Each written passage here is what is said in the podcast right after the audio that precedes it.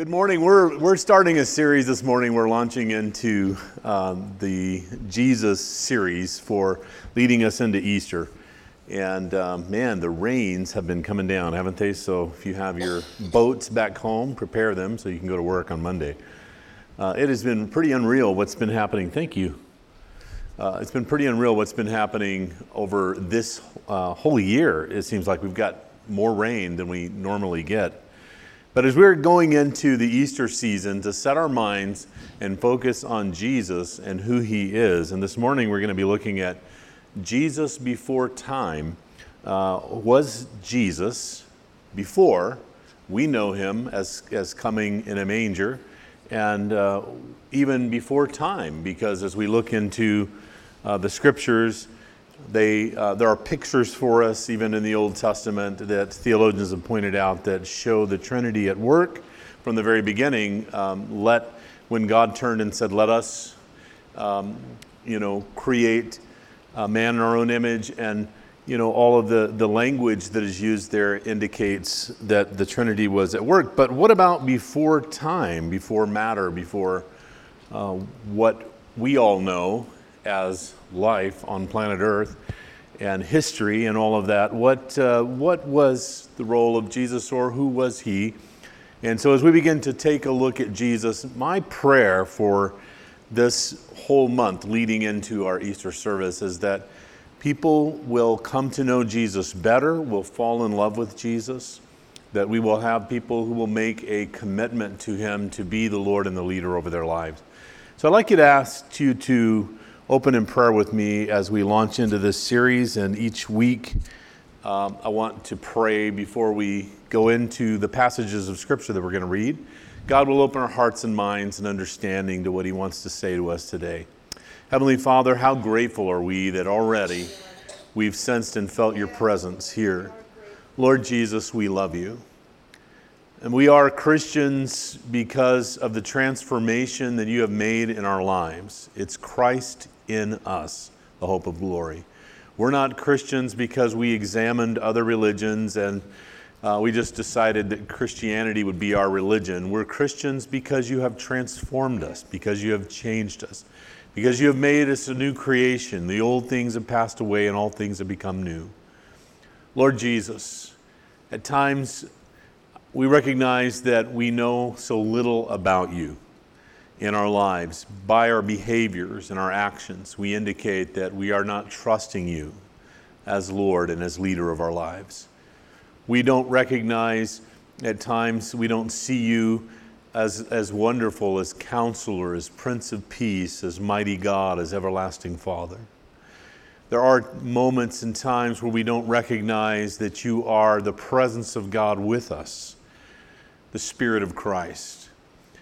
Lord, we pray that you would just enlighten us over these next few weeks to who you are and how much you love us and care about us, what you accomplished for us, and how that, that means that we can stand in the day in which we live, and how we should present ourselves to our culture and the world around us, that they may better understand what it means to be Christian, Christ like. Father, it begins with us. So teach us your word. And we're opening up to all that you want us to know about you.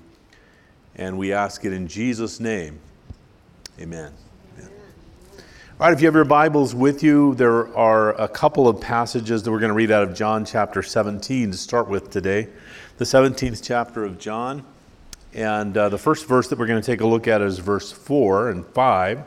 And then we'll skip down to um, Uh, verse 24.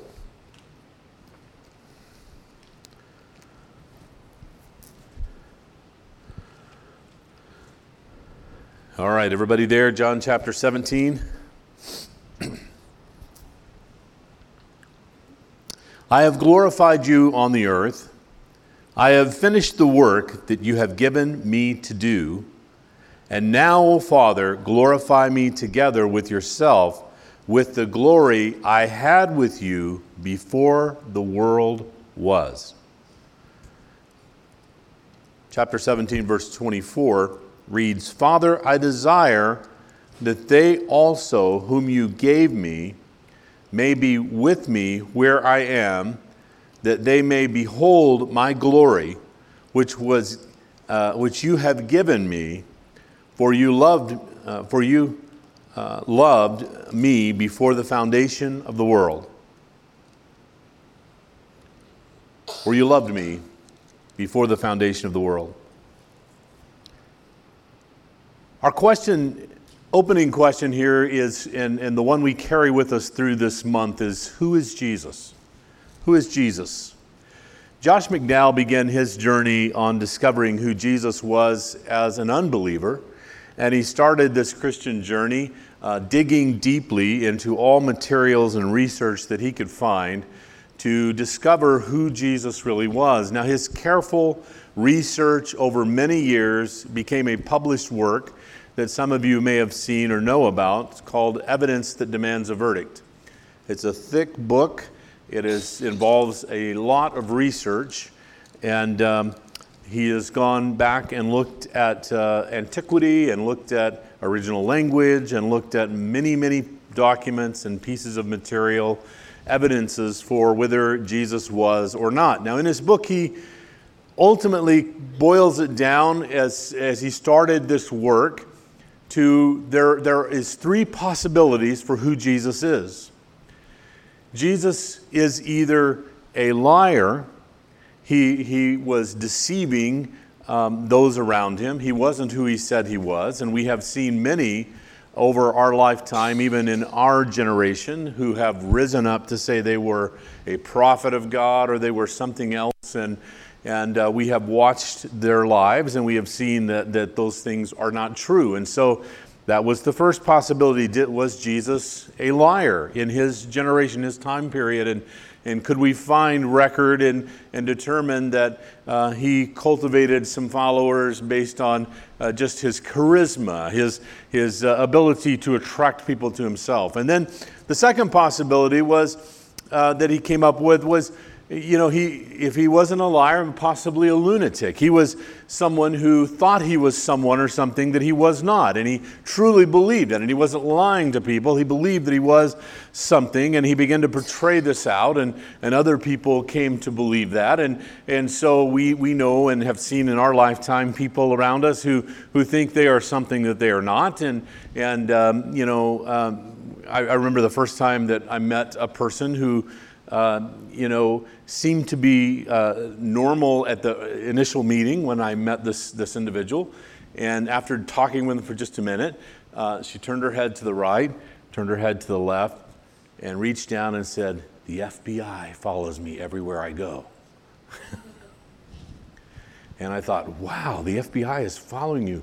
Wonder why? Well, I came to find out that there was a paranoia that was going on uh, in her life and that she thought she was under constant uh, surveillance. This is before internet and all kinds of other stuff. So, um, you know, these, we have all met people who believed in their minds. And so, um, as Josh McDowell began to break this down, he thought, okay, he's either a liar, he's a lunatic, or the final one is he is Lord.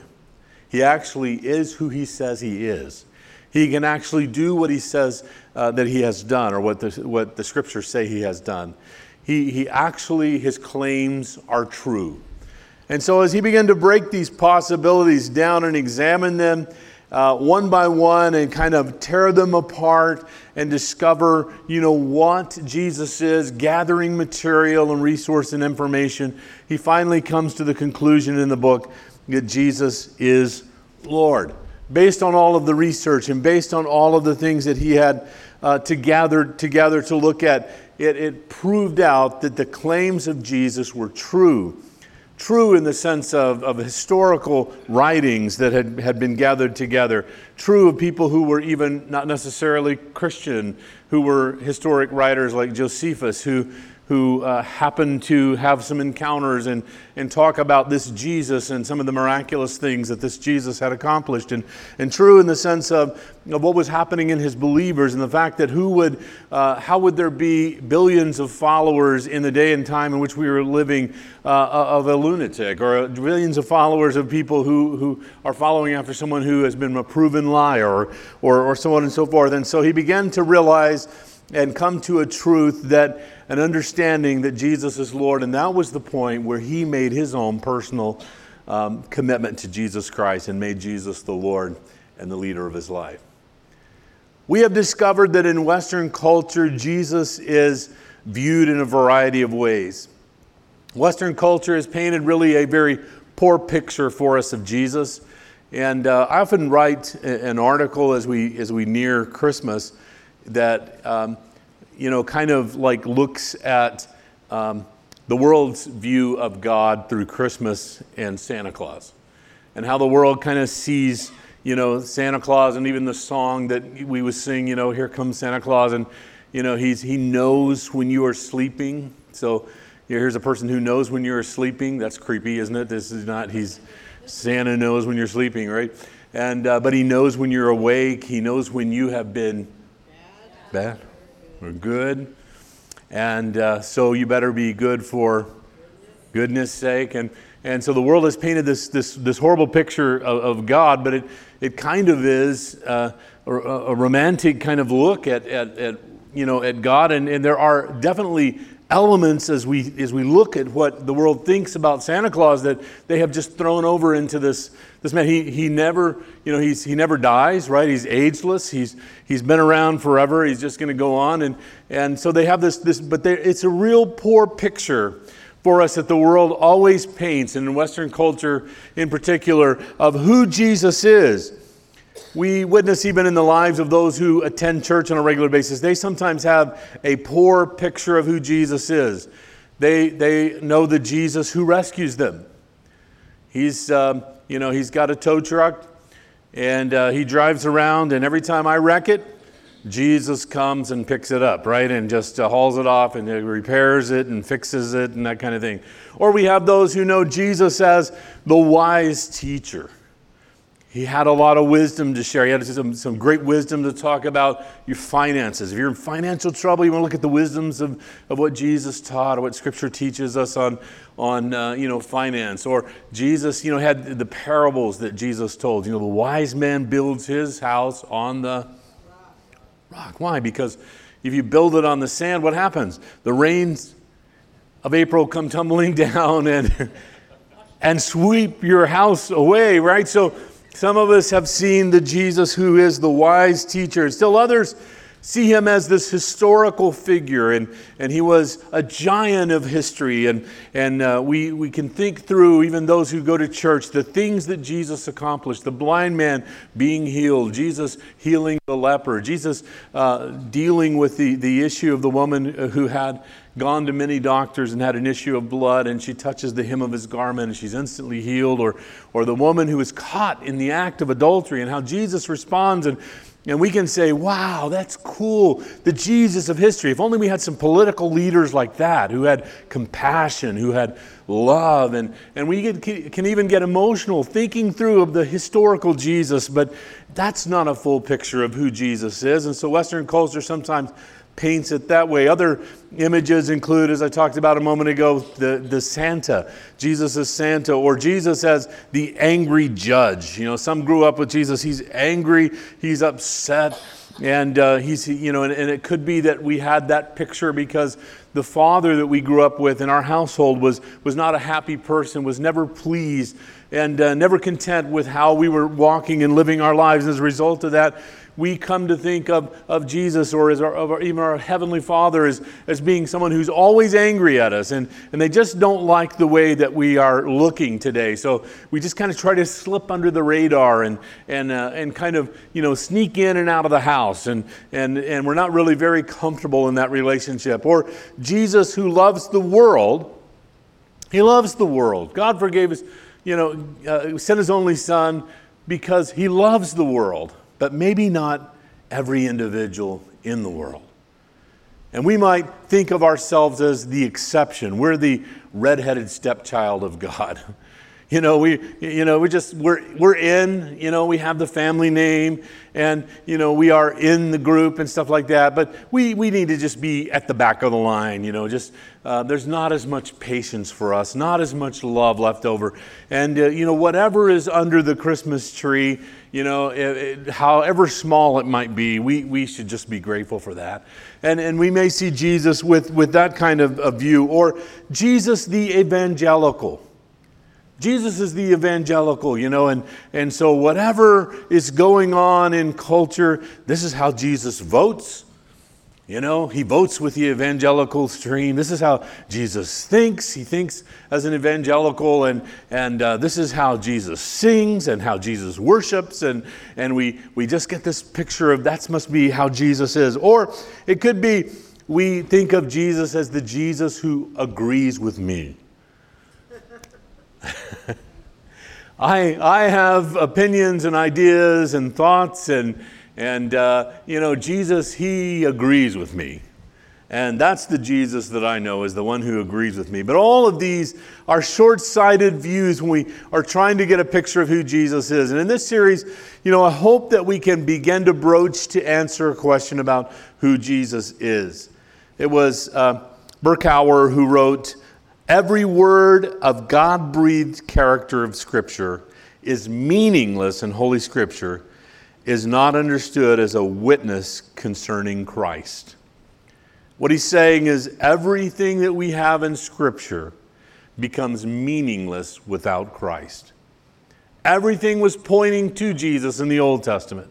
Everything was about Jesus in the New Testament, pointing to his, his, uh, his life, his birth, his, his death, his burial, his, his resurrection. And then after that, the book of Acts forward, pointing back towards Jesus and what he did and what he accomplished and what happened. And so, if we have that book and we don't have Jesus, we have a, a collection of historical ideas and thoughts and history of, of the Jewish people and hopes of, of a people in, a, in, a, in a, a newborn era and time, but we do not have what we have today with Jesus in the scriptures. Did you know that Jesus was before creation? It was Albert Einstein who said, Time doesn't exist without mass and matter, and time therefore began with creation. Time began with creation. And so time wasn't always here. Where was God? I love the picture that we see in Scripture. You know, it's, it's interesting. You know, recently, someone said, uh, had, had asked me, had sent uh, an email, and I haven't had a chance to respond. If you're here today, I'm sorry I haven't responded to that yet. If we could do a, a series on the rest of the book of Revelation, looking at Revelations, and, and yes, that's, that's, that's something that, uh, that would be great to look at. I love to look at Revelation uh, it begins, though, by telling us what the book is about. We've made it a, a lot of other things, right? We've made it end time theology, and, and uh, I grew up with this, you know, uh, the, the breaking of the seals and the trumpets and all the cataclysmic events. Those uh, are things that are in the forefronts of people's minds. But it begins by telling us what this book is about, right? If somebody wants to turn there to the first chapter, we can read it. Who's there first? All right, you got it.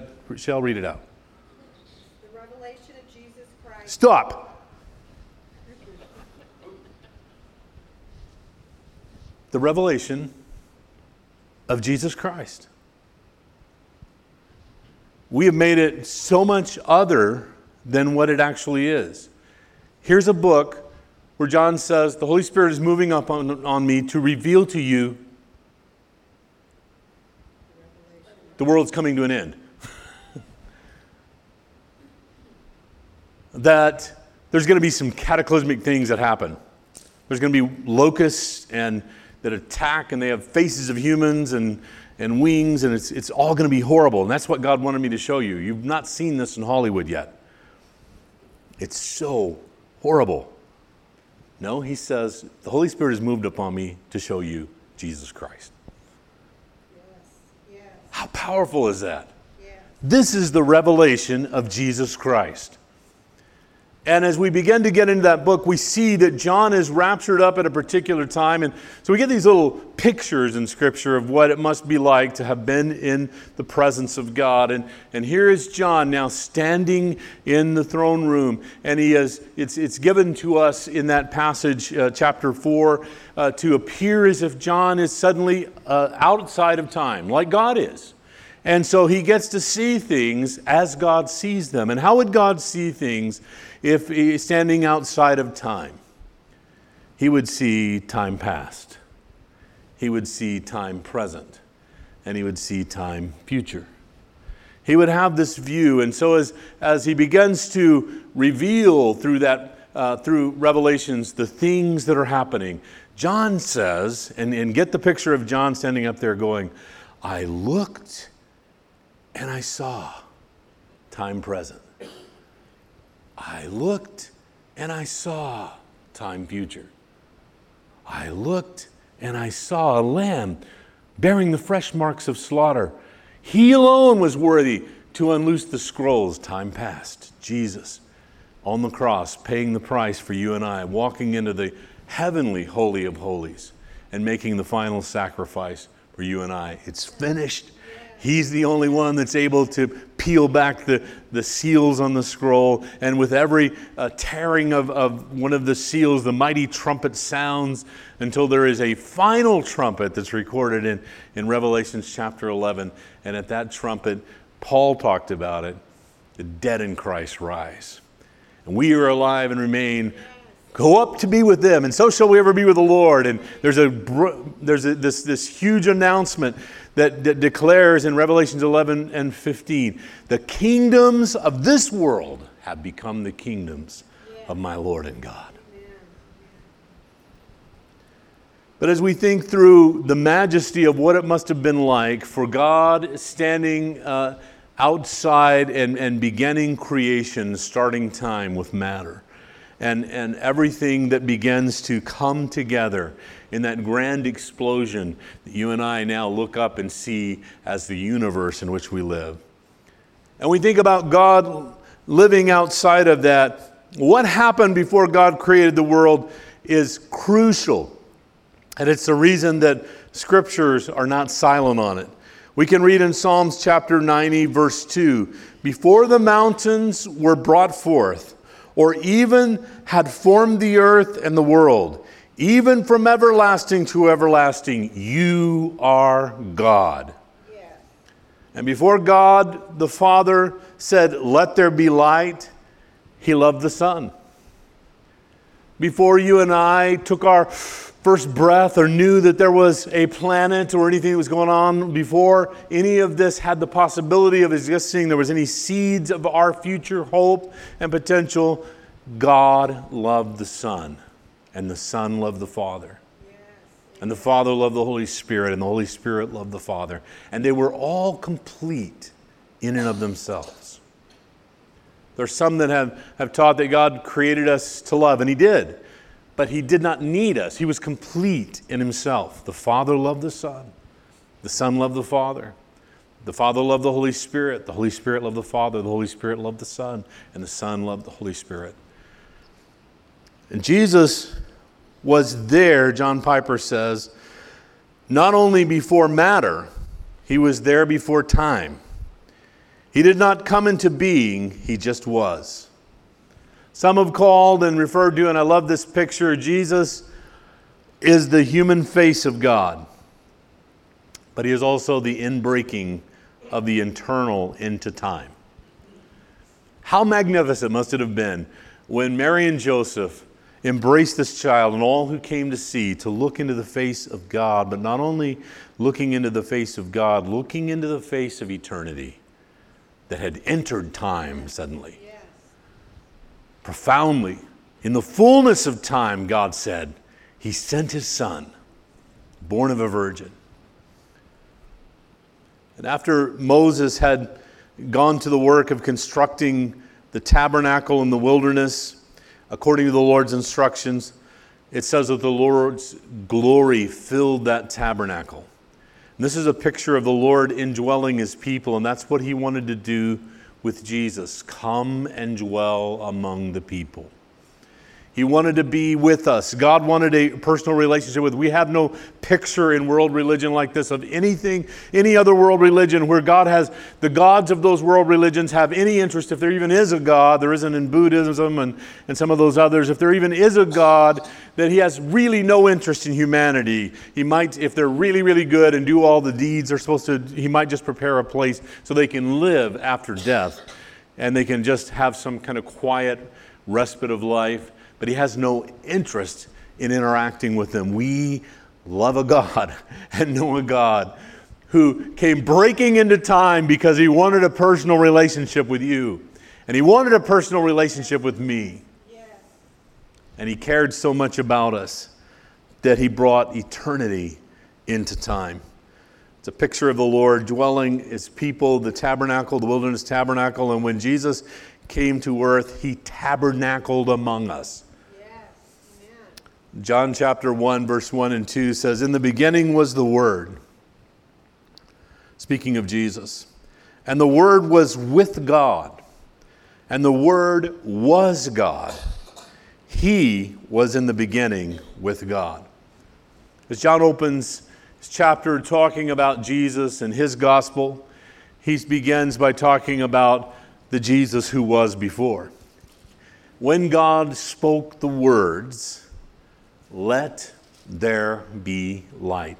Jesus was engaged in every single life giving word. When, when, when God spoke the words that he was to separate um, the heavens from the earth and he was to create a firmament, Jesus was involved in every single word. Jesus is the living word. Is this the Jesus that you know? Jesus, who is eternal, Jesus, who is the face of God, Jesus, who stepped into time for you and for me. And Jesus is the key to the membership in God's family. When he stooped to our level to become a man, he made it possible to relate to him and to God and to have relationship. And that's what God wanted. God said, Son, go down and be among them, rub shoulders with them, embrace them, touch them. Let the sweat of God fall on to the shoulder of men. Let the tears of God mix with the tears of men. Let some of the most profound things happen when God encounters man when people that you love are standing at the funeral of their brother and weeping, stand there. And the two most profound words and shortest scripture in the Bible Jesus wept. He knew in a moment he was going to raise Lazarus from the dead. He had the power over uh, death. He had the power to bring him back, to resurrect Lazarus, and he knew in a moment that was going to happen. But in this moment, men that he loved was weeping. Women that he cared about were crying. They were torn because of the loss of their brother. And Jesus stopped and paused for a moment to say, God loves you enough to weep yes. with yes. you, yes. to cry with you. Only Jesus can say these words to the Father I have glorified you on the earth. I have finished the work which you have given me to do. And now, O Father, glorify me together with yourself with the glory which I had with you before the world was. Jesus finished all things before he created all things. How can this be? Because time exists in Christ. And that's why at the um, he could say at the cross, It is finished, the work that was accomplished and done. But before time began for us, God already knew it was finished. Yes. yes. he knew that eternity was going to enter time and that his son was going to make the sacrifice. And because time exists in Christ, Paul tells us in Colossians chapter 1 that all things were created through him and for him. And this is before all things, and in him all things consist. And that includes creation itself, which includes time. And Revelations 13 and 8 says, All who dwell on the earth will worship him, whose names, listen to this part, whose names have not been written in the book of life of the Lamb slain from the foundation of the world. Important to note that everybody is going to worship Jesus. They're not all going to get in who didn't make him the Lord and the leader of their life, but they will all recognize he's God. They will bow their knees and their tongues will confess what they have lied this whole time about what generations have perpetrated lies about that Jesus is a lunatic, Jesus is a liar, his, his followers are false. In that moment in time, in, in, as recorded here in Revelations, they're all going to bend down and say, He always was and He always is Lord. New creation began in eternity before it fully realized in time. It is and it was the disciple that we commonly refer to as Doubting Thomas, who had this divine revelation upon seeing Jesus. And Thomas was one of the first to proclaim after the resurrection of Jesus, My Lord, my God. Thomas was the prove it man. You know, Thomas was Josh McDowell saying, you know, I'm going to pore through this evidence and prove it. Jesus is still willing to come into the room and say, Examine my hands, examine my side. He's still willing to have Thomas conversions. My Lord, my God. Yes, Jesus. Yes. God was planning your redemption before time witnessed you. Who is Jesus? He is the very face of God, the one who broke into time to bring a message from God to humanity in person. Ask our worship team to come back if they would. The one who has secured your salvation. the question is do you know him? But the more important question is do you know him personally? Do you have a personal relationship with Jesus Christ? You can, he wants you to. And that is our question that we wrestle with this month? Do you know Him personally? Do you have a, a relationship with, with the God who broke into time for you, who came to bring a message of hope, who wants to live through you, who has designed and created you and has a purpose and a mission for your life? Will you stand with me? Let's worship the Lord as we sing to Him this morning. Father, we love you. We thank you, Jesus, and praise you. We lift up your name, Lord Jesus.